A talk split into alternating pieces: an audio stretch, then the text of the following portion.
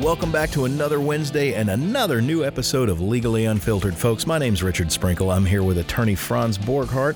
We bring you stories in the news, stories that may affect your life, sometimes stories with a bit of a creepy twist. But we'll get to that in a moment, folks. If you haven't been over to our website, check us out www.legallyunfiltered.com. You can find us there. You can find us on social media, Facebook, and Twitter.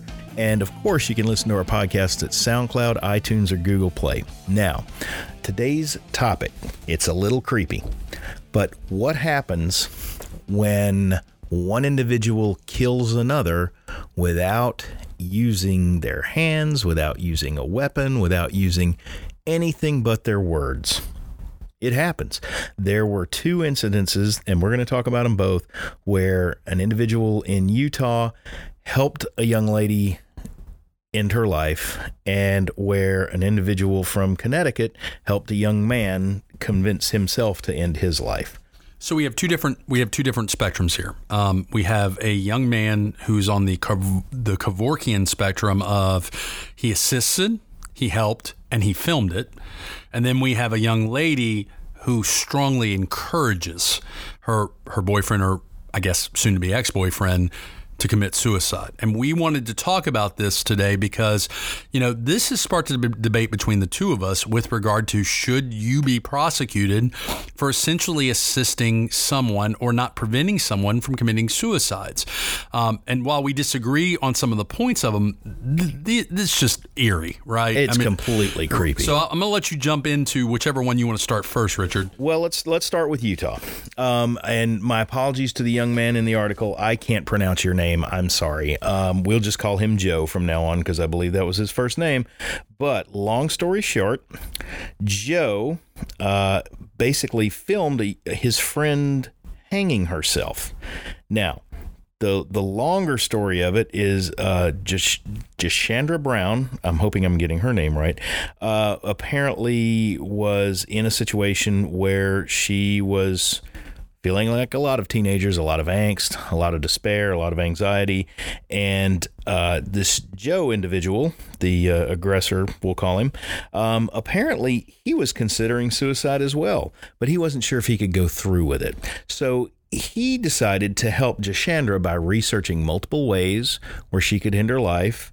Apparently, uh, death by hanging was the was the elected Asphyxiation, choice. Yeah. Yes. Well, that apparently that was the elected choice because Joe went to a store, purchased some rope.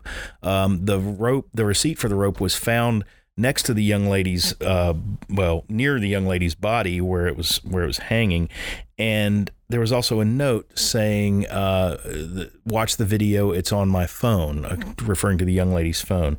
Um, he the Joe told investigators that he himself was suicidal, wanted to watch the victim die right. to see if it was something he could go through with himself. If that didn't send a chill down your spine, I don't know what so, does. So this case didn't go to trial. Um, he worked out a plea agreement uh, that under Utah law he pled to a child abuse homicide in an agreement. Okay, so it never went as far as a trial. He's going to serve five years in this case, um, and it will run concurrent. Um, I'm sorry, i misspoke. He he also had some child pornography, Richard, on his phone, and it's going to run concurrent. So he, with with Brown's death, so it's five years total, total package. Um, but man, man, this kid looks like he's got some serious issues. Um, you know, I think in the story that I'm reading from the AP, he, he has drug and alcohol issues.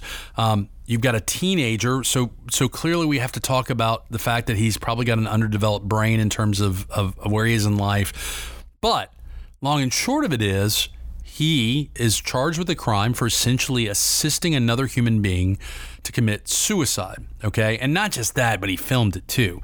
Um, this sparked a conversation about a Massachusetts woman Michelle Carter. What did what did Michelle Carter do, Richard? Michelle Carter's story is different. Michelle Carter was friends with a uh, young man, uh, a young man by the name of Roy. Um, Roy was obviously having issues, and back in 2014, Roy was texting back and forth with Miss Carter, and Miss back in 2014, Miss Carter was urging Roy to seek some medical help for having suicidal thoughts. Uh, she would say things like, "The mental hospital would help you. I know you don't think it would, but I'm telling you, if you give them a chance, they can save your life. Uh, part of me wants to wants you to try to commit suicide and fail, just so you'll have to get help. And Roy says things like, "It doesn't help. Trust me." Um, this these exchanges go on and go on and go on, and uh, you know, Carter asks, "Well, how how?" how do you want to hurt yourself? And Roy says, uh, something I just don't know yet. And she's begging him, please not to. But somewhere along the line between early 2014 and later in uh, 2014, things start to change. Um, there are different different uh, uh, statements made by Miss Carter um, when they start dialing in on ways for him to do it. M- maybe asphyxiation, maybe through carbon carbon monoxide. They actually talk about the best ways so to create carbon ultimately, monoxide. she texts him, right? She Yeah. texts him to kill himself. Yeah, and and she starts. Uh, they start saying things like, "Okay, now that we've settled on this generator, do you have it yet?" He says, "No, I don't have it yet." So she replies back in all caps, and we know what that means. Texting it means you're screaming. Well, when are you getting it? And then she replies, "You better not be bullshitting me and saying you're going to do this and then purposefully get caught." So somewhere along the lines, she started encouraging him to actually kill himself. Now we don't know. We're not in her head. We don't know if this was out of animus, uh, out of out of any sort of um, malicious thought, or if it was just a way to get the young man to act in hopes that somebody would stop him from it. But regardless, he ultimately goes through with it. Now she's convicted, Yes. and similar, she's looking at five years. She's sentenced to five years in jail. Okay, um, man. Okay, so let's let's let's distinguish these two. well, she's she's playing some mind games. Yeah, but but here's here's okay. We're going to talk about Utah second. so here's where Richard and I disagree. I I have difficulty with the idea that she in some way forced him to do this, made him do it. Um, there's a certain part of me to my core. Now look, don't be mistaken. This is shitty behavior. Oh, absolutely. This is very shitty, and she Yeah. she is not a good person for having done No. this. But but I don't. I, I guess the part of me that that believes that we act in free will, even when you know. Now look, he had some mental health issues. I just I don't know how I feel about that one. Now the Utah one, I'm on board. Oh, I'm on board. completely. I'm on board with that one. I just I, I struggle. I, I've I have. I have never been a big fan of assisted suicide, but I at least understand that one. But that one looks like it's just like a weird, like filming it. That's just weird.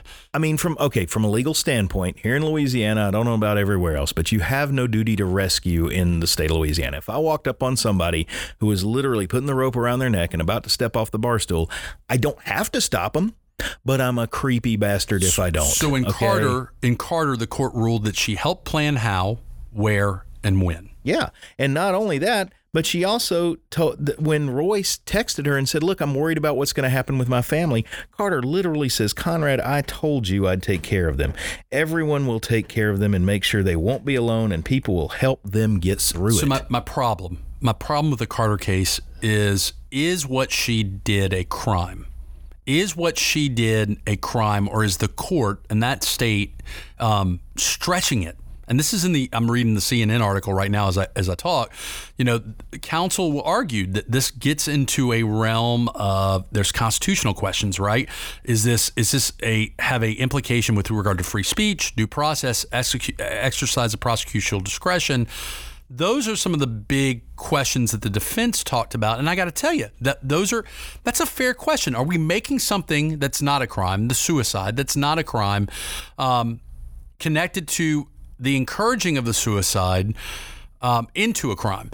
And and by that, let me say that a little bit less convoluted. Let me say this: Where do you draw the line? When you know this looks clear cut in the sense that she was sending him messages, she was helping him make the plan. But if I just tell someone in anger, I hope you go and kill yourself, and that person says, I'm going to do it, you know, and I say, well, I wish you would. And it's hyperbole, right? It's not, it's not, I don't really mean it, but man, where do you draw that line? And look, she's, maybe her line is easier to, to draw because of, of, of, of how far it went. But man, that's what I'm troubled with. I'm troubled with some of the constitutional, you know, implications. I'm, I'm troubled with is what she's doing really a crime? Now she's going to jail for five years. So, so Michigan She's going to jail for about 18 months, I believe. Is it Uh, 18? or well, she was she was 15 sentenced to five, but that may be the I think she's got 15 months. If, if I, I maybe I'm getting the stories mixed up, but I read one that said 15 months. regardless, she's going to jail. Um, I'm looking at several articles right now. Um, she's going to jail for nearly five years, and it may Oh, be that okay. she's got some credit too. But look, but look, they're going to appeal this. Oh. This is going to go higher. She lost the appeal. She did. She just All- lost the appeal. all the way up, though. Oh, not all the way up. Because I way up. could see She- this She is- lost the, the the circuit court appeal. I could see this going higher. I could see this one going higher. if you make the constitutional arguments, yes, this Now will go she may higher. be out of jail by the time it gets decided on, but look, long story made short though, that's this one's troubling to me. Right now, now it, it's troubling more so from from the legal analysis, not the moral analysis. Again, Right. She is acting as a. I'll, I'll use this as a strong legal opinion. She's acting as a shitty person.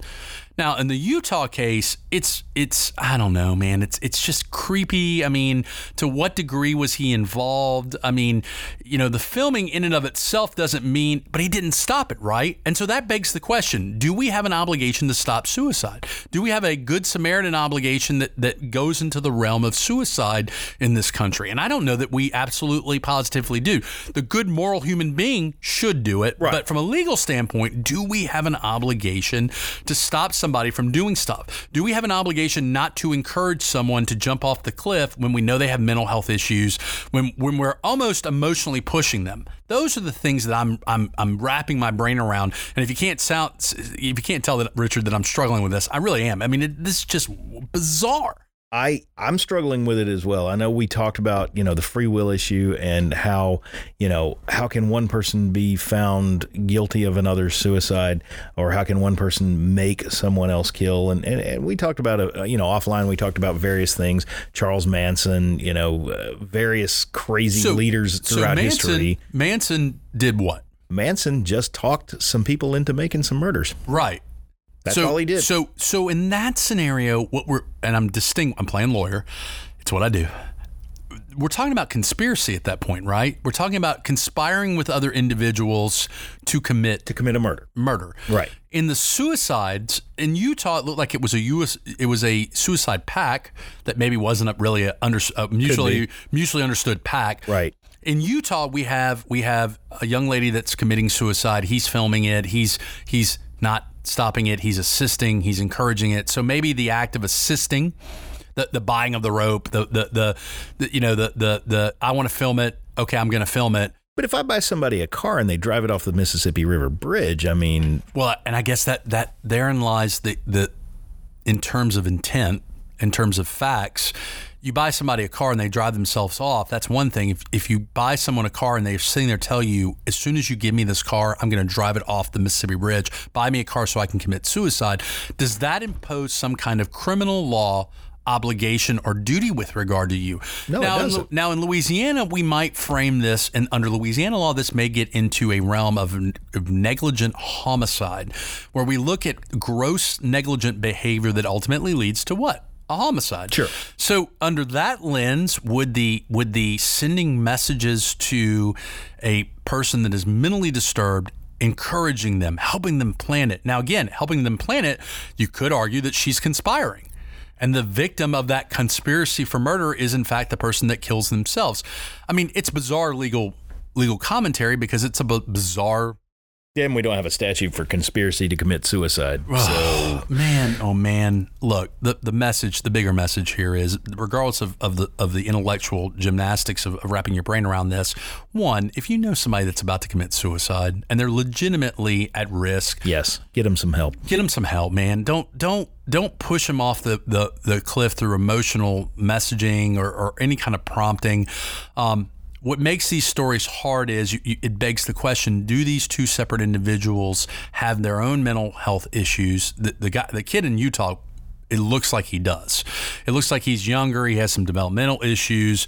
Um, I'm trying to find how old she was at the time of all this. She was a she was uh, seventeen. She Yeah, was so tried as a juvenile. She was seventeen at the time of the crime. Right. A little bit more developed, maybe not fully developed, but you know, look, neither of them, thank goodness for, for, their sakes, they're not going in jail for the rest of their lives. Um, they'll have some jail time to do. Um, maybe, maybe both of them will get help as a result of it.